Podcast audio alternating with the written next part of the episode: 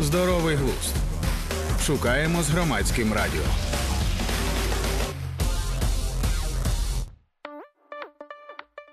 Вітаю всіх на громадському радіо. Я Тетяна Трещинська, і це подкаст Здоровий глузд. Наш гість політолог Олег Саакян. Здоровий глузд.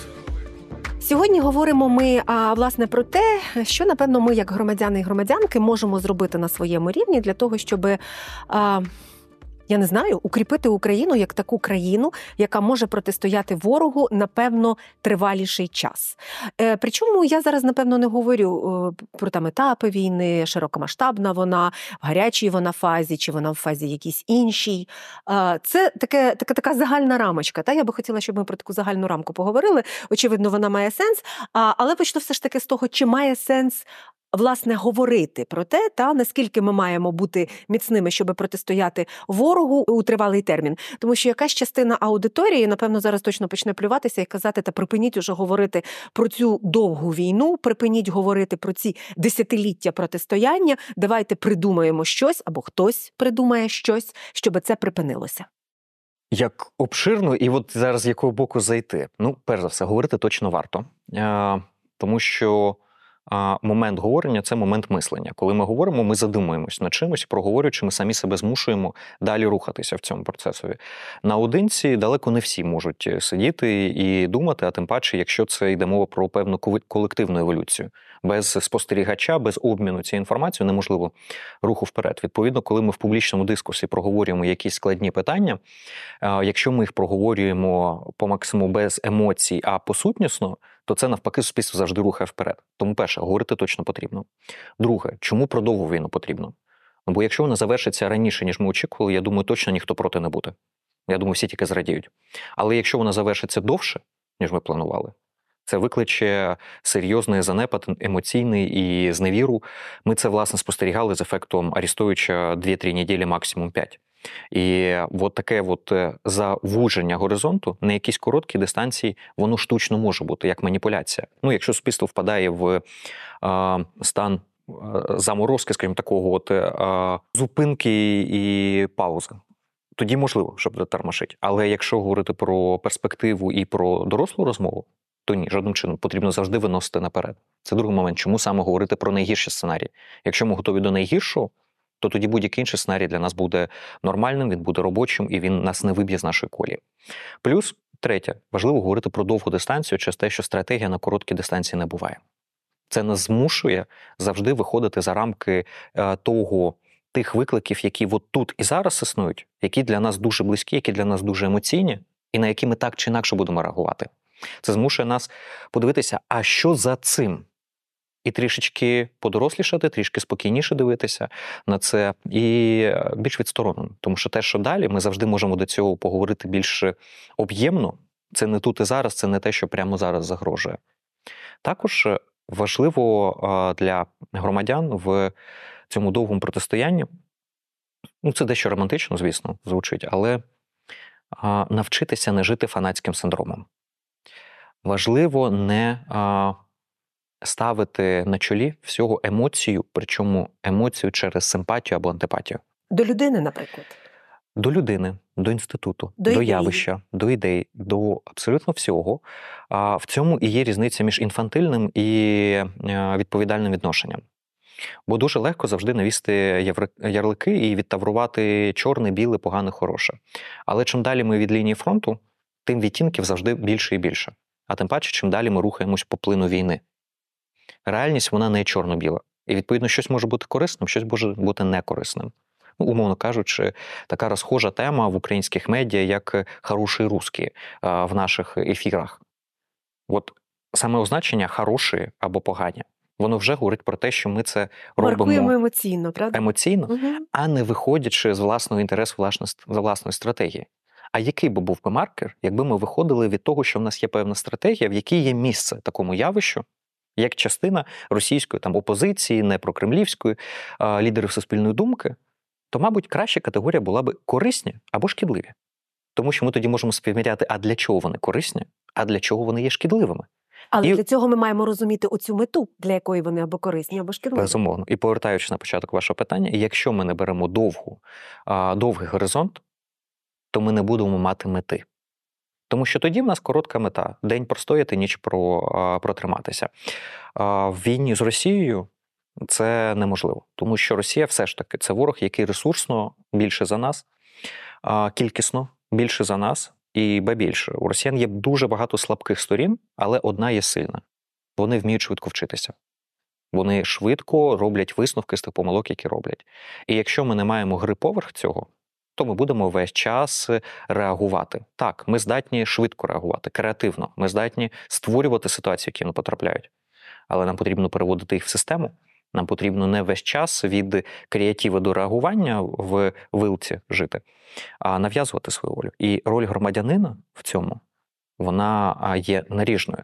Тому що ми, як суспільство, і от на контрасті з війною з Росією це дуже чітко видно. Направду, зараз війна зайшла вже не просто в довгу фазу, а вона зайшла в змагання двох воль. Навіть в словах, в сенсі криється відмінність Росії України. Воля в українському розумінні і воля в російському. Що таке в російському? Волівоє усілля. Додавіть, дожать. Для них воля це не про свободу, а це про зусилля превозмочь певні обставини.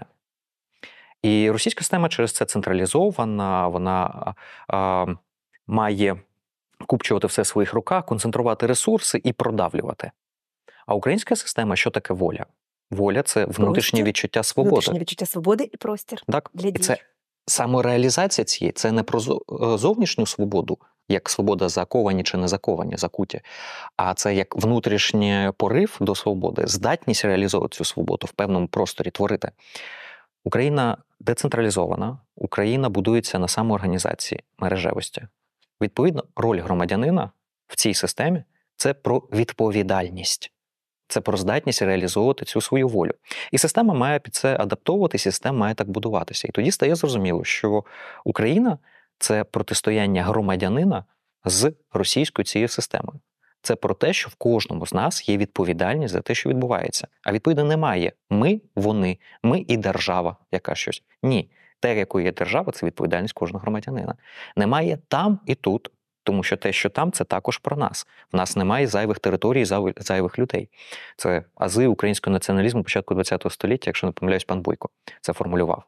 Відповідно, тоді, повертаючись на самий початок, нам потрібно говорити про довгу горизонт, нам потрібно говорити про характер цієї війни, тому що це потрібно розуміти громадянам, тому що їм на своїх плечах, а нікомусь звідкись, ні за кордону, ніхто не буде любити Україну більше, ніж ми. Ні хтось всередині, якийсь розумний а, а, в, чоловік або жінка в кабінеті, а, як любила казати пані Віра Нанівська, уха Брежнєва. Тобто, от кудись треба донести, і от воно відбудеться потім магічним чином. Віра Нанівська це одна з основоположних інституційного інституційної десовітізації. Так, і, ана- і Академії державного управління, до речі. А, Перша чи Першої- друга першої, ректорка, не пам'ятаю, та, та, там ректорка Богдан так. Кравченко створював, а вона по перша вона, здається, друга ректорка була. Да. Так. А, і власне тоді це про те, наскільки громадянин готовий до цього протистояння, і наскільки громадянин готовий мислити поза ним, навіть творити свою державу. До сили е, української мережевості і мереж ми ще повернемося, тому що це дуже важлива тема. І мені здається, що одним питанням ми її точно маємо проговорити. Я би зараз запропонувала поговорити тоді про такі основні сфери з точки зору пріоритетів, в яких ми маємо розуміти, що ми маємо змінювати як громадяни. Може, це політика, може це економіка, може це освіта. Без сумніву, це обороноздатність, і можливо її варто навіть окремо виокремити. Отже, так- такі ваші, ваші пріоритети основні і бачення. Як це змінювати? М, Давайте від загального до, До а, конкретних. до конкретних речей. Перш за все, в Україні часто говорять про реформи. І зрозуміло, що е, форма здійснення цих трансформацій це перш за все політичні реформи, наприклад. А, їх зводять до демократизації, до прозорості. З чим я, наприклад, не згоден е, просто на 180 градусів. І маю багато суперечок з колегами, з е, друзями з середовища політичного, громадського, неурядового. Через те, що, як на мене, Україна є демократичною державою набагато більше, ніж багато з наших сусідів. Ми, в принципі, демократію як сировину зараз вагонами експортуємо в світ. Ми обмінюємо зараз демократію на нашу підтримку, тому що нею захоплюються. І критика того, що Україна не демократична, Через це так відбувається, наприклад, на воєнній допомозі Україні і може відбитися ширше на дипломатичній допомозі. Ми надихаємо західний світ тим, що демократія може бути стійкою, тому що стійка демократія та, яку готові захищати її громадяни. А щоб громадяни були готові захищати, вони мають відчувати себе громадянами. Відповідно, ми демократія, якщо громадяни тут піддані, не йдуть на жертовність заради власної держави. Вони шукають заради лідера ще когось. В Україні ніхто не воює за лідерів. І в чому ж тоді наша проблема? Яких реформ нам потрібно? Виникає питання. А дуже просто: західний світ йшов до республіки, тобто форми правління, в якій громадяни є сувереном і вирішують долю своєї держави демократичним чином, йшов від е, здебільшого монархії, де вибудовувалась чітка система і жорстка вертикаль правової держави. Суверен є один, за покарання голову відрубають, саджають, карають. Через це кат був одним з найповажніших людей в громаді. Через це суддя це ледь не священна людина. А також в рясі на рівні зі священником. Європа проходила свій шлях від церковних е, держав теократичних, фактично до світських. І відповідно вони спочатку збудували в себе жорстку правову державу і далі рухалися до делегування прав і свобод від суверена, від держави громадянину, створенню можливості реалізації цих прав і свобод. І через це в них реформи відбувалися демократичні по демократизації, розширенню участі а, робітників в політичному житті, аграріїв, фермерів, е, широких верст населення, доходячи до того, що феміністичні рухи, розширення прав і спроможності жінок е, до рівності в суспільстві самореалізації. Зараз вони йдуть по шляху інших е, меншин і спільнот, їх долучення більш активного. Вони демократизуються. Україна ж рухається з іншого шляху, рівно в ту саму точку. Тобто республіка це завжди про державу, яка стоїть на двох ногах: демократична і правова. Якщо у вас однієї з цих компонент нема, то ви циркуль. Ви просто будете нарізати штрафні кола історії на одному місці. Рух може бути з різною швидкістю. Швидко, повільно тощо, але зрештою це все по колу і буде як е, на каруселі. Недовго прикольно, а більше починає нудити. От в Україні періодично нас раз на 10 років починає нудити суспільство від того, що багато руху, а зміни відбуваються тільки стрибками, коли другу ногу ми беремо і переставляємо революційним чином, і тоді нарізаємо нові кола. Тому що в Україні ми йдемо від демократичного суспільства з глибокою демократичною практикою і традицією, бо тільки так ми могли вижити в умовах бездержавності. Тільки так ми могли зберігти себе в на цьому роздоріжжі історичних доріг і траєкторій але в нас немає правової держави в її класичному розумінні. І якщо говорити зараз про те, що необхідно, інтегрально, перш за все, нам потрібно усвідомити, що нам треба збудувати правову державу. Це перш за все суд. І далі це правоохоронна система.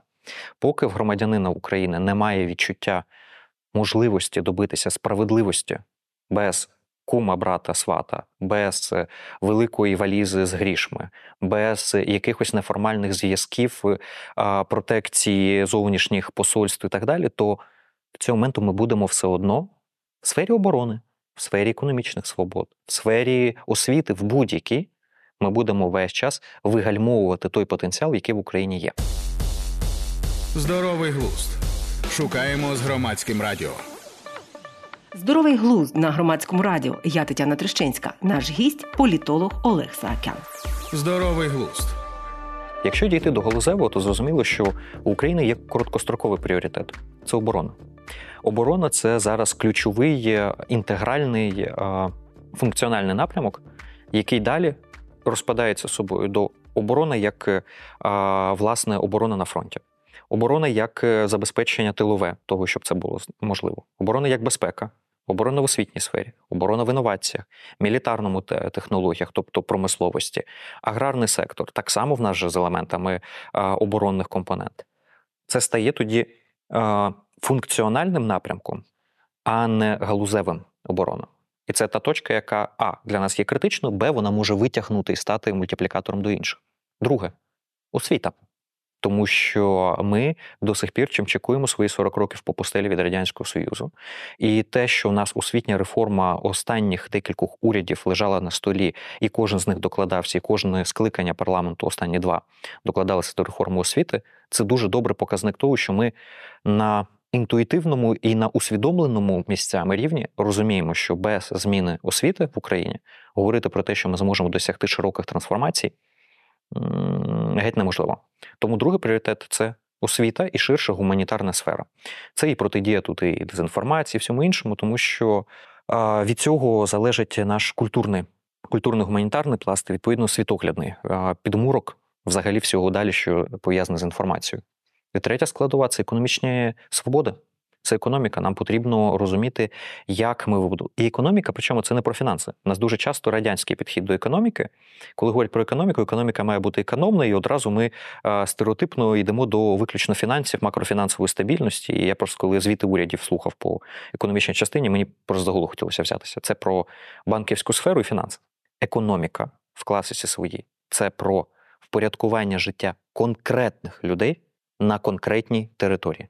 Відповідно, конкретні люди це про демографію, культуру, це про світогляд, це про практики, про зріст професійний, тощо, тощо, тощо. Ми пішли і тяготіємо тут до перш за все демографічно економічного зрізу. на чому вони заробляють, як вони розвиваються. Абсолютно. Фактично так, так? Да. Якщо звести, то так. Так. І територія.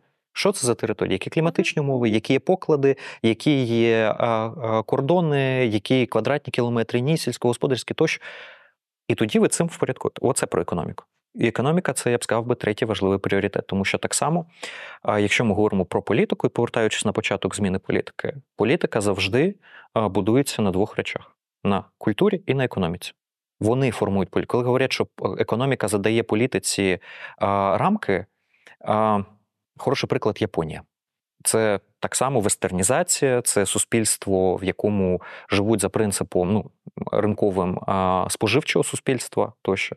Але за всі роки, за століття майже цього підходу вдалося збільшити рівень витрат у громадян е, Японії десь близько з 22% до 60-70%. Все одно 30% 40% кожен японець кожного місяця відкладає в кадушку. І це держава, в якій десь приблизно 3,5 об'єми економіки лежить в банку. Грошей, які не рухаються, і відповідно від'ємні відсотки. Якщо ви кладете на депозит гроші в банку, то у вас мінус відсоток, а не плюс, тому що банк бере з вас гроші за зберігання ваших грошей, тому що в економіці грошей багато лежить мертвим вантажем. І чому так відбувається? Через культуру, культурні обставини. От вам коли політику задає економіка, але економіку задає в цьому випадку культура, тому що вони рука об руку один одного.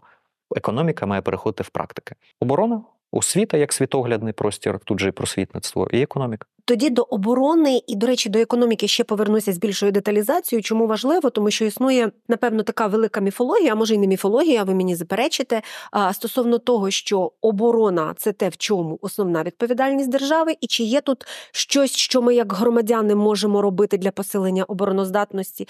Ну і економіка. Пролунало е, від вас в тому числі про економічні свободи, але знову ж таки знайдуться багато зараз опонентів, які скажуть, які економічні свободи. От подивіться на противника нашого і ворога. Там все поставлено на рейки військової економіки.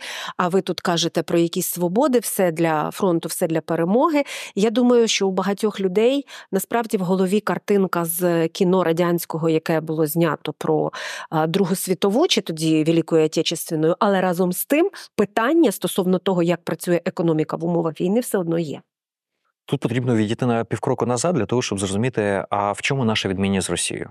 От, власне, в цьому підході доволі. І відповідно тоді і рецепт перемоги він для кожної зі сторін свій. В Росії це якраз сконцентрувати все, поставити на воєнні рейки, централізовано держава поперед, гнати всіх, мобілізовувати тощо. І тоді навалою, кількістю, волею переломити ситуацію і захопити Україну. Ну, це їх ціль.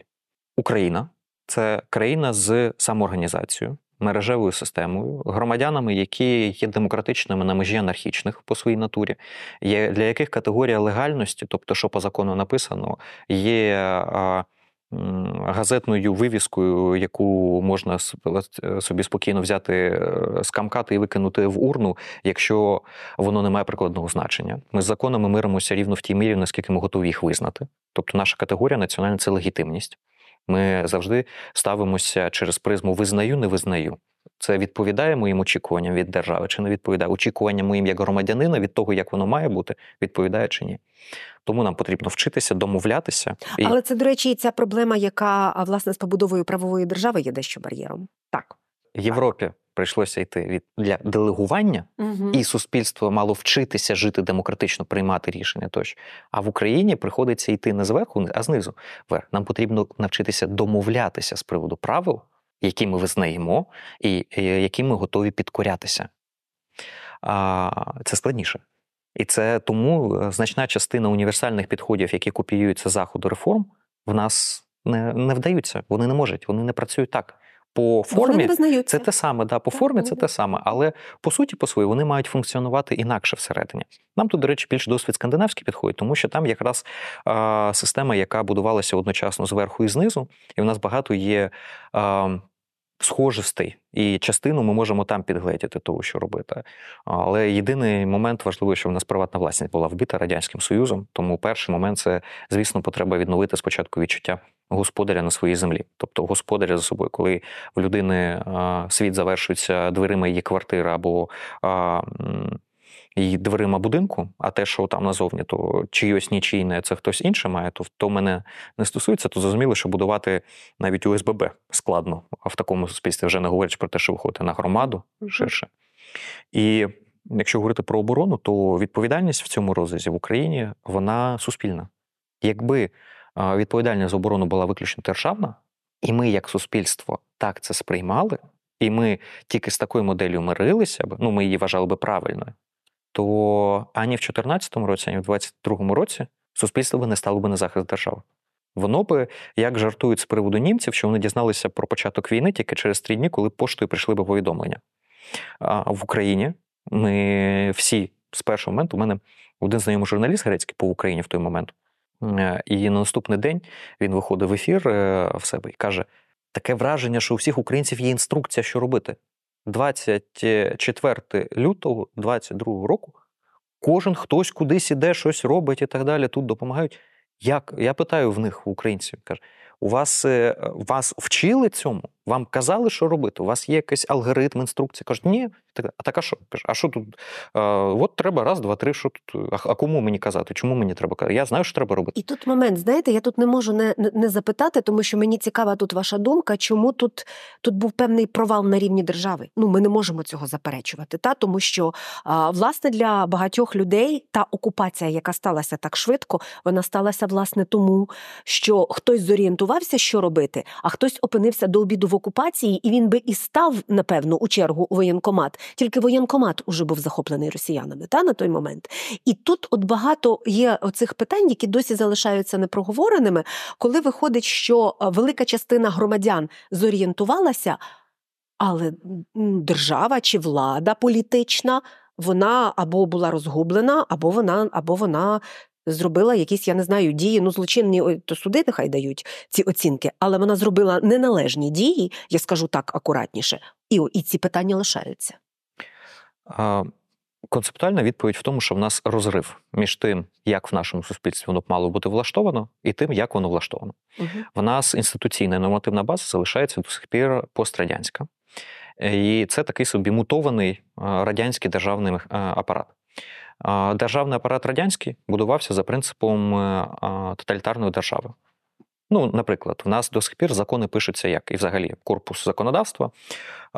Він написаний таким чином, що кожен закон має все відрегламентувати, починаючи там від спочатку терміни йдуть, далі е, об'єкт, далі предмети е, регулювання, виписати все, все, все, все, все, все, все за принципом дозволяємо. Оце дозволяємо таким чином, в межах такого, не суперечачи цьому. Зміни внести ще туди, щоб оце було дозволено.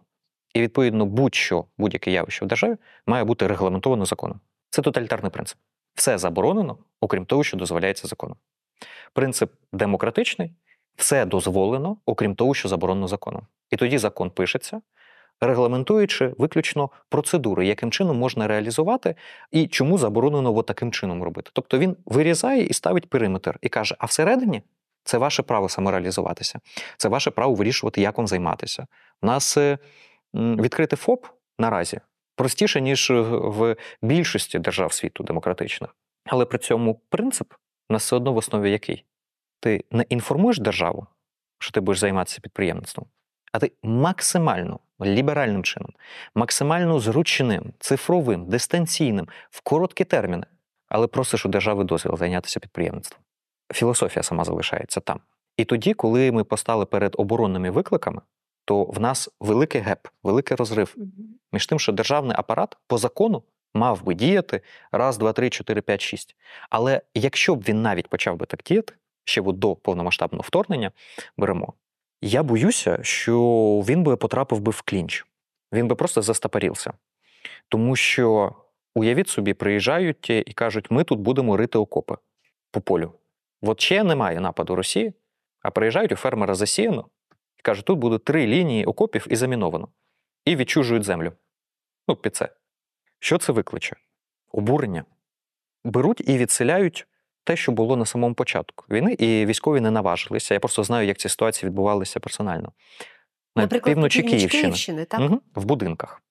Для того, щоб вести оборону, потрібно на поверхах пробивати стіни між квартирами, щоб можна було пересуватися. Ну, військовий, відстрілюючись а, з вікна, наприклад, там з 15-го поверху будинку, він не буде виходити через двері кімнати в сусідній коридор, відмикати, виходити в під'їзд, переходити в іншу квартиру, тощо його просто в цей момент е, а, ну, вб'ють е, з артилерії, танком, кажучи. Відповідно, прорубуються тунелі, дірки в стінах для того, щоб можна було по поверху просуватися швидко. Перед якою ділемою стояли військові, які зайняли ці оборонні рубежі вже в момент вторгнення? Але ж це не військове рішення, це політичне рішення Безумовно, уявіть собі прийняття цього рішення десь числа 15 лютого, лютого. що оці от будинки, у випадку, якщо буде вторгнення, з них люди відселяються і пробиваються стіни тощо. І це потрібно підготувати в до моменту прийняти рішення. Суспільство видало б мандат владі на це. Сумніваюся, військові би прийняли би рішення це на себе, е, його сформулювати і подати на владу. Їм би покрутили б війська, сказали, ви що, ви собі уявляєте, як це пройде? Оцей розрив між тим, що ми готові визнати, і тими практиками, які є, і тим, як воно по закону прописано, він створює параліч системи. І тому, якщо говорити про підготовку до повномасштабного вторгнення, то з 2014 року ми мали би не тільки говорити про залізо для армії, обладнання тощо, а ми мали би і змінювати принципи функціонування армії і взаємодії армійських структур з суспільством. На за 10 років ті самі військомати, прости просто, господи, ну реформованими назвати складно. Вивіску поміняли, вивіску поміняли, центр комплектування і соціального там, е, забезпечення, але при цьому, по суті, свої вони залишалися абсолютно тими самими. Оце от вирок тому, наскільки державний апарат готувався. Окрема відповідальність і в певних випадках суд має доводити провина конкретних е, е, чиновників, конкретних політиків. Зрозуміло. Це ми трішки за скобки, ми не суд, і суспільство ці питання поставить після війни. Безумовно, а певні з них і під час війни ставлять вже. Але системно підготовка держави до оборони мала бути не в тому, щоб включити всі механізми. Ці механізми прогнилі, трухляві і недієві, а в тому, що потрібно було створювати адекватні реальності сьогоднішньої стану суспільства і стану викликів, механізми реагування. І тоді, наприклад, нас були би розгорнуті заздалегідь системи територіальної оборони, або потім, як це мутувало в ДФТГ, добровольче формування територіальних громад. І тоді б ми мали би можливості не військомат звертатися, який в частині просто, наприклад, в Переазов'ї позамикали на амбарний замок, і вже 24 числа ніхто не міг нікуди достукатися, їти в Запоріжжя, наприклад, з умовно Бердянська окупованого. А тоді в суспільство вже за декілька днів до того зброя була б вдома. Або вона була б розсереджена в по підрозділах е, цивільної безпеки, в їх оружейках, з яких вони би її взяли б впродовж годин, або самі би приймали би рішення робити схорони і цю зброю маскувати, якщо цей населений пункт вже потрапляє в окупацію. Тощо ми продемонстрували цей приклад в Києві, коли українська влада не побоялася роздати вогнепальну зброю, автомати громадянам просто під ксерокопію паспорту. Чому це зробили? Вже тому, що дійшли до точки, коли потрібно було визнати реальність. Державу Україна захищають її громадяни не по примусу, не через те, що вони зобов'язані це робити, а через те, що вони в цьому відчувають цінність. І як тільки лінія фронту трішки відступила, як тільки а, повернулася певна системність і всі випали з цього паралічу перших місяців війни, оцей от старий нереформований апарат оборони почав повертати собі своє. І він почав знищувати заперечувати ці форми самоорганізації, заперечувати те, що і робить нас сильними, те, що і робить нас конкурентними до Росії яка є більшою, яка є ресурснішою, яка є впливовішою, і по всіх параметрах, окрім якраз цієї самоорганізованості, мережевості і того, що відноситься до громадянина, в усьому нас переважає. Здоровий глузд. Здоровий глузд на громадському радіо. Я Тетяна Трещинська. Наш гість сьогодні політолог Олег Секял. Здоровий глузд. Ви вже почали про це говорити, але давайте ще трошки тоді повернемося до тих помилок, які були зроблені, можливо, після 2014 року і до 2022, та що можна було е, виправити власне в напрямку обороноздатності. Так тут тут е, дуже важливо, е, мені здається, розділити ці моменти, та тому що ми розуміємо, що там для частини суспільства, для частини владних еліт 14-й став таким роком просвітлення та чи прозріння. Для когось прозріння наступило, і ми знаємо для кого в 2022 році. Але все одно ці помилки були, і можливо, ну вони позначилися на тому, що ми маємо зараз, але їх може можна виправляти. Дуже комплексне питання знову ж таки, тому що відповідати по галузево я не воєнний для того, щоб Мгм. розповідати, де в нас Може, е, стосовно суспільних відносин, е, наприклад, там, або побудови. Ну, звісно, Та? я ж Та? туди і рухаюсь, тому що, умовно кажучи, там з поверхнево по оборонці, те, що можна сказати зовні, і це може сказати будь-яка людина, яка там аналітикою займається. Це, наприклад, склади, і те, що в нас вибухали одні за іншими склади. І це було зрозуміло, що в класіці жанра це підготовка до великої війни. І тим не менш, з цим нічого не було зроблено. Склади не були змінені місцями, побудовані сучасні, підвищену оборону, тощо побудовано заводи по виробництву снарядів, які би замістили би те, що було втрачено на складах, або закуплено по світу, знайдено канали, яким чином ми можемо закупити і зберігати це на складах зовні тощо. Тому що ключове оборонного пріоритету не було поставлено в державі. А, хтось чув з громадян з 2014 року, що мінські домовленості це передишка для того, щоб ми набрали міці. Бо ми розуміємо, що буде другий а, бій, що буде другий раунд бою. Я не чув. А оце, оце хороше. Зараз повернемося. От вибачте, що я перебиваю. Ну тут дуже мені мені це дуже цікаво. Мені дуже цікаво, як ви це проаналізуєте. От уявимо, що хтось, якась політична сила, якийсь політик е, чи політикиня там перед виборами 19-го року раптом каже таке. Має шанси ця людина бути почутим суспільством. Мені ж здається, що велика частина українського суспільства власне хотіла, щоб е, прийшов хтось, хто подивиться в очі, побачить в тих очах Путіна, я не знаю, там Мир. якісь домовленості чи мир, голуба мира побачить і так далі. В 19-му році е, це було би пізно пити боржомі, тому що нирки вже відмовили. Ну і просто вибори тоді були. Ну, звісно, ну так. хто ж на фінішній прямій? Вибори за півроку до виборів вже нічого нового не буде. Все. Це от момент, коли зріс відбувається. От все, що зробили до цього, тепер це контрольна робота, яку сидять і пишуть. От все, що маємо до цього моменту, оте й маємо. А, період виборів завжди лише деструктивний з точки зору якихось серйозних тем, тому що він вульгаризує політичний процес, він переводить його в карнавал, він переводить його в ефектність, а не ефективність. Говорити треба в міжвиборчий період, так? Серйозніше. З 2014 року Угу. держава мала поставити пріоритет. І тоді, в 19-му році, не виникало би питання, що Мінськ це ганебно, це підписана капітуляція і так далі, все інше. Тому що тоді би суспільство розуміло, Мінськ ми виграли час. А коли, коли в 19-му році один з кандидатів е, починає розповідати про те, що Мінськ це або після зараз повномасштабного вторгнення, ну давайте прямо екс-президент, Так. розповідає, що це був е, геніальний крок для того, щоб е, виграти час. А в принципі- каже, що це ганьба. Ні, і, Ну, і в принципі, я погоджуюсь, це так можна розглядати. Ну, так, так. Але тоді питання: а чому тоді з 14 року розповідали, що це шлях до миру і тільки дипломатичним шляхом? Тобто виграли час для того, щоб його згаяти? Тобто виграли час не для того, щоб підготуватися, то тоді питання: тоді брехали чи зараз? Чи заднім розумом проводять ревізію і намагаються підігнати фактаж під вигідну зараз картинку? Чи тоді виграли час, але при цьому брехали і не готували? Коли кажуть, що те, що ні, готували, при цьому армія і так далі, питання оборони не зводяться виключно до армії. В усьому іншому, окрім армії, по армії навіть посперечатися можна. Підготовки цієї не було, суспільство не готувалося. Інакше вибори 19-го року були би з іншим порядком денним. Той порядок денний, який ми мали на 19-му році, це був стихійно сформований широкими масами через те, що еліти втратили відчуття реальності, свою поповину з народом, суспільством, і замість того, щоб формувати картину майбутнього, замість того, щоб калібрувати політиків, в певний момент вони зламалися і почали виправдовувати, що те, що в нас є, це ще не найгірше, що може бути. Чому це відбулося? Одна з відповідей травми ХХ століття. Зіграли історія про е, Скоропадського, про директорію, про е, УНР і так далі. І відповідно ці страхи не повторити, вони поставили еліти в складне становище літераторів, журналістів, митців, м, ті, хто мав би бути а, совістю нації, поставили їх в складне становище.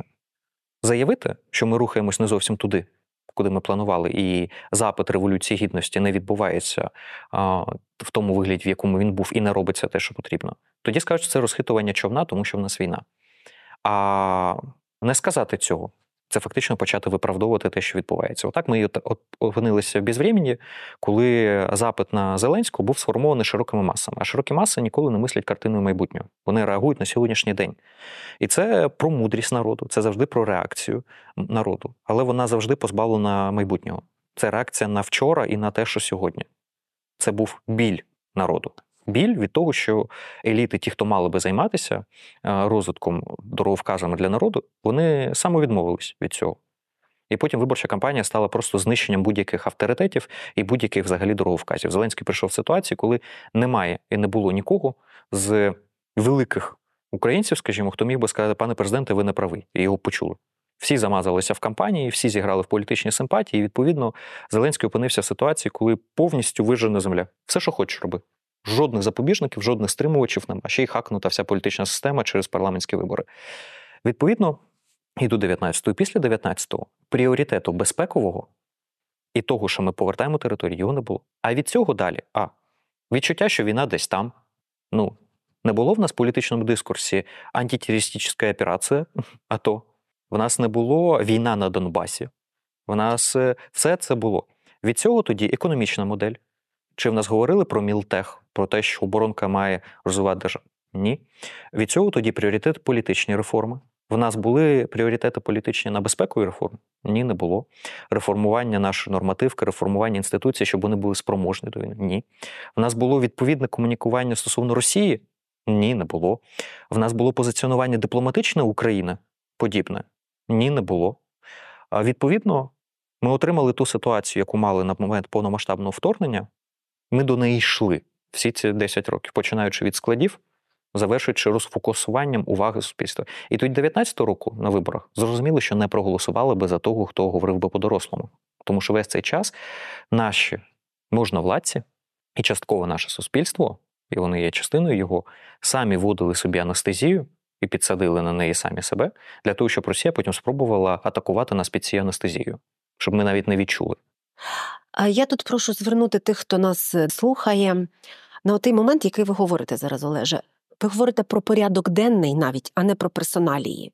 І це мені здається дуже важливо, тому що ми доволі часто фіксуємося на персоналіях, щоб вони там не пропонували. А воно доволі часто пропонує нам те, що ми хочемо почути, а не власне те, що має бути в нашому порядку денному.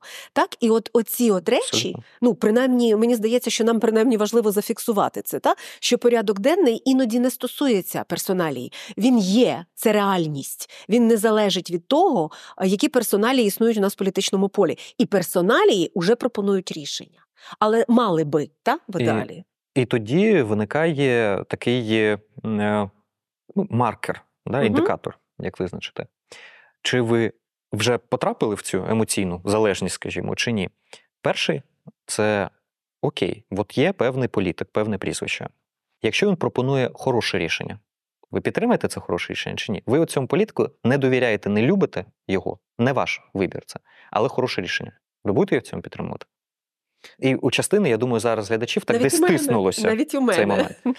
А погане рішення, якщо він пропонує, зрозуміло, що ви перші на барикади, негідники, геть і так далі. Той, кому ви симпатизуєте, ваш політик, абсолютно нормально в суспільстві мати симпатії політичні. Це обов'язково. Громадянин має не тільки права, він має і обов'язки. І бути громадянином це не просто бути населенням на території. Це, зокрема, займатися політикою в широкому сенсі, як мінімум, мати свої вподобання політичні і приймати участь Е, в античній Греції тих е, громадян, які самоусувалися від політики, називали ідіотами. Власне, звідтиля це і пішло Е, не як медичний термін, а як політичний термін. Тому що це людина, яка себе вирізає із суспільства і каже: А я в доміки, мені байдуже, що відбувається. Це прекрасна відповідь тим, хто досі щось каже, що там спорт поза політикою, чи культура поза політикою, чи ще там щось поза Ну, давайте тоді і поза киснем буде. Поза А, киснем. Давайте, е, наприклад, спортсмени не будуть дихати, по- поживіть без кисню. А, Так само і політика. Це частина нашого життя. Ви не можете від неї відмовитися і бути поза нею. Так от, друге, це момент, коли є політик, якому ви симпатизуєте. Якщо він пропонує хороше рішення, зрозуміло, що ви будете першими. А якщо він погане рішення пропонує, що ви будете робити? Я би йому відмовила в своєму голосі. як мінімум, а відмовити в голосі, б.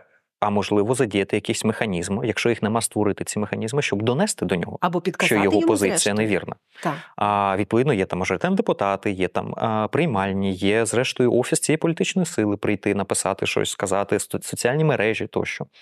Але ви тоді, ви ж замовник, ви ж тоді маєте тримати цей зв'язок, і ви маєте реагувати. І другий індикатор. Для мене е, він, до речі, сформулювався в спілкуванні з мені. Ну, взагалі, займатися політичною аналітикою, сидячи в Києві, це е, від лукавого. Потрібно їздити в регіони. Мені доводиться, і Бачити слава Богу, людей, маю таку так? змогу їздити і в периферію, і в сільське місцевість, тощо спілкуватися. І плюс соціальні мережі дають змогу, зокрема, там Ютуб спілкування з аудиторією дає змогу почути від більш широкої маси.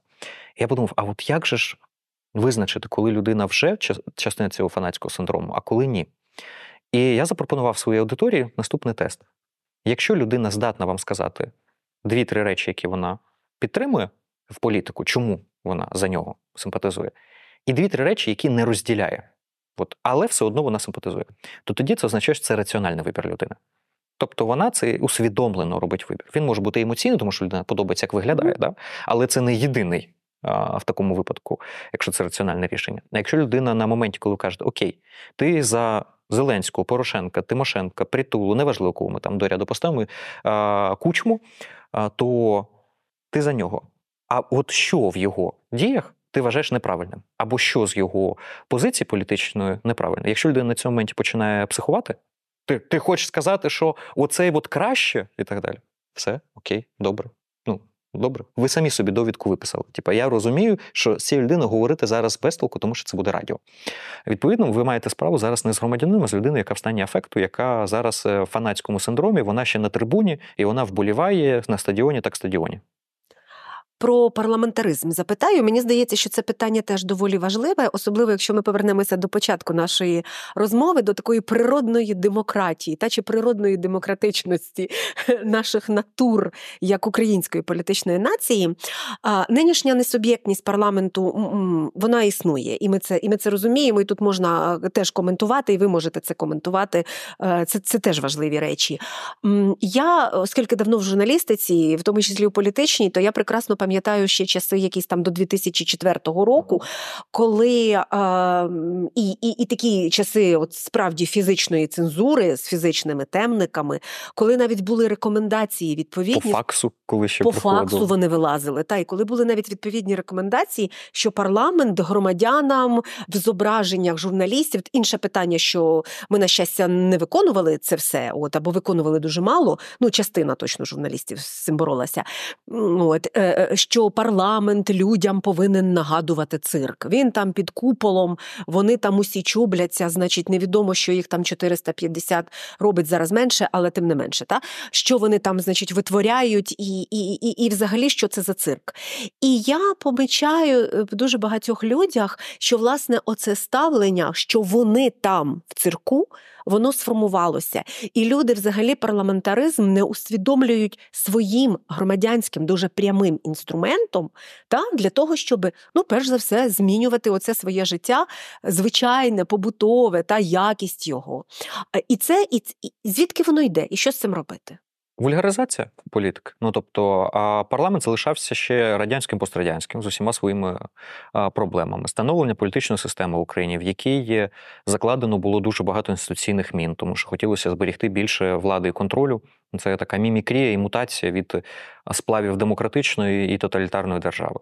От є е, там класичний підхід е, три гілки влади: законодавча, виконавча і е, судова. Куди відноситься адміністрація президента? Вона ж секретаріат президента, вона ж зараз офіс президента з цих трьох гілок влади. До обслуговуючого персоналу за ідеєю. А, за, за ідеєю, так? так. Ні, ну причому до обслуговуюча навіть за Ну, до, адмі... Якщо... до адміністрування. Я би, я би думала, що це адміністрування, але ж ні, це ж формування державної політики. Е, Безумовно. А коли в Конституції прописано, що президент є гарантом прав і свобод, то це взагалі широке формулювання, яке Так. дозволяє президенту втручатися в будь-що. Політолог Олег Саакян у подкасті Здоровий глузд. Я Тетяна Трещинська, і це громадське радіо. Слухайте, думайте. Здоровий глузд.